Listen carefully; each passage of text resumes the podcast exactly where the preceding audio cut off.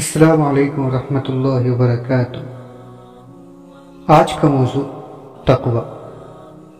ایک نوجوان طالب علم تھا جو نہایت نیک اور تقوی شعار تھا۔ تاہم اس کی مالی حالت بے حد خراب تھی۔ ایک دفعہ جب اسے بھوک کی شدت نے ستایا تو اپنے گھر سے نکلا کہ کہیں کھانا مل جائے۔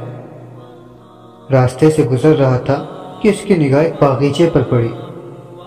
جو بالکل لبے سڑک تھا۔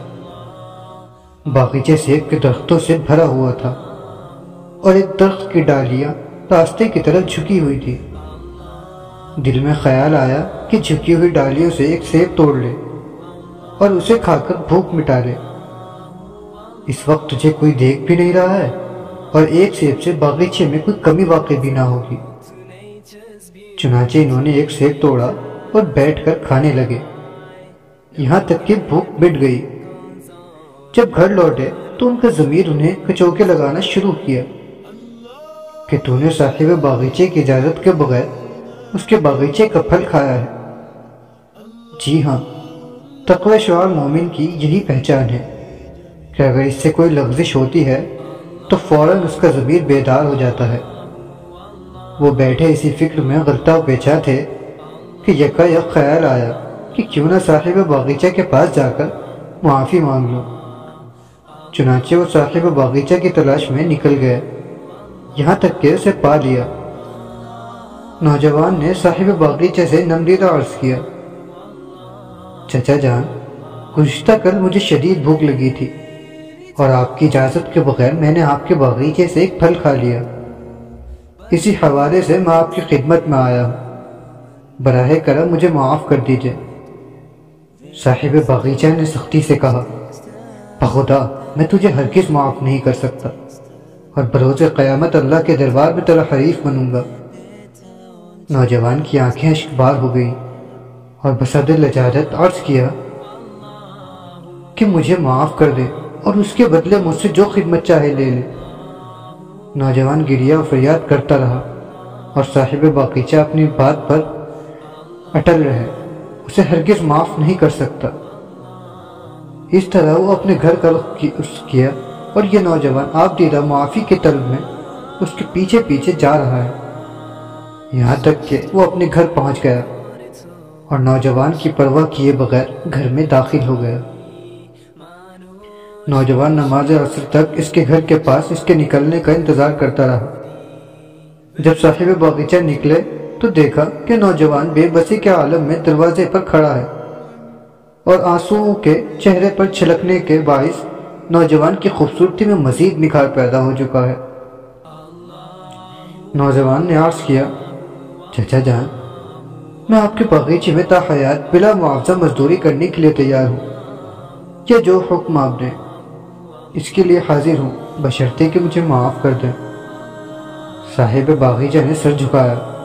ذرا سوچا، پھر بولا، بیٹے، میں تجھے معاف کرنے کے لیے تیار ہوں، لیکن ایک شرط کے ساتھ۔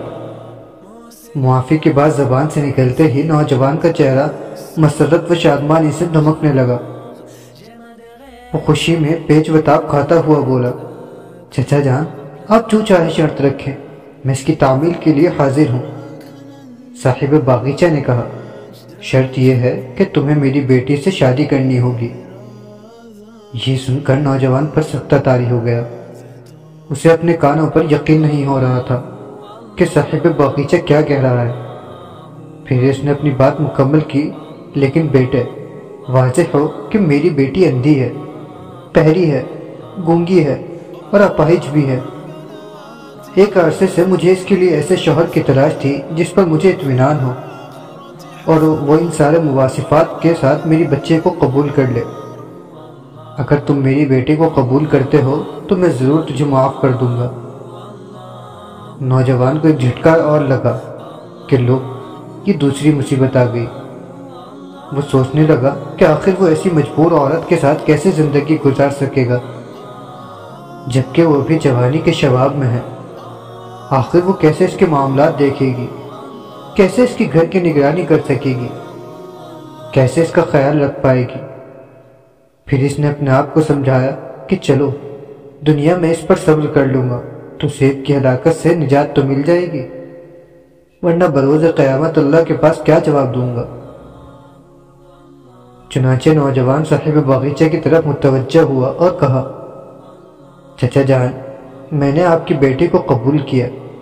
اللہ تعالیٰ سے دعا گو ہوں کہ وہ مجھے میری نیت کا بدلہ دے، اور جو کچھ مجھے لاحق ہوا ہے، اس کا نعم البدلہ تر فرمائے۔ صاحب باغیچہ نے کہا، ٹھیک ہے بیٹے، تو میں آئندہ جمعرات اپنے گھر پر تیری شادی کا دن طے کرتا ہوں اور تیرے محل کی ذمہ داری بھی میرے سر ہے. بلا آخر جمعرات کا دن آ گیا اور نوجوان لرزیدہ قدم شکستہ دل قبیدہ خاطر اور آزودہ طبیعت صاحب باغیچہ کے گھر پہنچا۔ اس کی حالت عام نوشوں سے بالکل الگ تھی۔ جو شادی کے دن سسرال جاتے ہیں دروازے پر دستک دی۔ صاحب باغیچہ نے دروازہ کھولا اور گھر میں داخل کیا۔ جب شادی کے شرعی رسوم سے فارغ ہو چکے تو اس نے کہا، بیٹے، اپنی بیوی کے پاس جاؤ اور دعا دی۔ پھر اس کا ہاتھ تھامے اس کے کمرے میں کر دیا، جس میں اس کی بیوی بیٹھی تھی۔ دروازہ کھولتے ہی آنکھیں کھلی کی کھلی رہ گئی۔ تھوڑی دیر کے لیے سٹپٹا گیا۔ کیا دیکھا؟ کہ نہایت حسین و جمیل دو شیزہ ہے۔ چاند سے بھی زیادہ خوبصورت، گویا کہ جنت کی حور ہے، جو زمین پر اتر آئی ہے۔ اس کے دونوں کندھے پر بال ریشم کے مانند بکھرے پڑے ہیں۔ دو شیزہ کھڑی ہے۔ اس کی طرف بڑھی اور کہا، میرے سرتاج، السلام علیکم۔ ادھر یہ نوجوان اپنی جگہ کھڑا اسے ٹک ٹکی لگائے دیکھ رہا ہے۔ اسے سمجھ میں نہیں آ رہا کیا آخر اس کے باپ نے عجیب عجیب بات کیوں کہی تھی؟ دو شیرہ چہرے کے خدوخال سے اس کی دلی کیسے سمجھ گئی۔ اس کی طرف بڑھی، سلام اور مصفہ کیا۔ اس کا ہاتھ چوما اور بولی، میرے سرتاج جی ہاں میں اندھی ہوں، لیکن حرام کی طرف دیکھنے سے۔ میں گونگی ہوں، حرام بات بولنے سے۔ میں بہری ہوں، حرام گفتگو کرنے سے۔ اور میں پائج ہوں، حرام کی طرف چلنے سے۔ میں اپنے باپ کے ساتھ اکیلی ہوں۔ ایک عرصے سے میرے باپ میرے لیے نیک شوہر کی تلاش میں لگے تھے۔ جب آپ ابو جان کے پاس ایک سیب کے تعلق سے معافی مانگنے کے لیے آئے اور معافی نہ ملنے پر آپ دیدہ ہو گئے، تو میرے باپ نے کہا کہ جو شخص اجازت کے بغیر معمولی ایک سیب کھانے پر اس قدر خوفزدہ ہو، وہ زیادہ مناسب ہے کہ میری بیٹی کے تعلق سے اللہ کا ڈر رکھے۔ مجھے آپ جیسا شوہر مبارک ہو اور میرے باپ کو آپ جیسا داماد۔ پھر کیا ہوا؟ ایک سال کے بعد اس نوجوان کو اس دوشیدہ سے ایک بچہ ہوا۔ جو بچہ امت مسلمہ کے عبقری شخصیات میں سے ایک ہے۔ جانتے ہیں وہ کون ہے؟ یہ امام ابو ابو امام یہ امام اعظم ابو حنیفہ نعمان بن ثابت رحمۃ اللہ علیہ۔ یہ دراصل ثابت کے تقوی شعار کا نتیجہ تھا۔ کہ اللہ تعالیٰ نے انہیں ابو حنیفہ جیسا فرزند عطا کیا۔ آج بھی ہم ایسے ابو حنیفہ پیدا کر سکتے ہیں۔ لیکن اس کے لیے سب سے پہلے اپنے اندر ثابت کی تقوی شعاری پیدا کرنی ہوگی۔ اللہ حافظ۔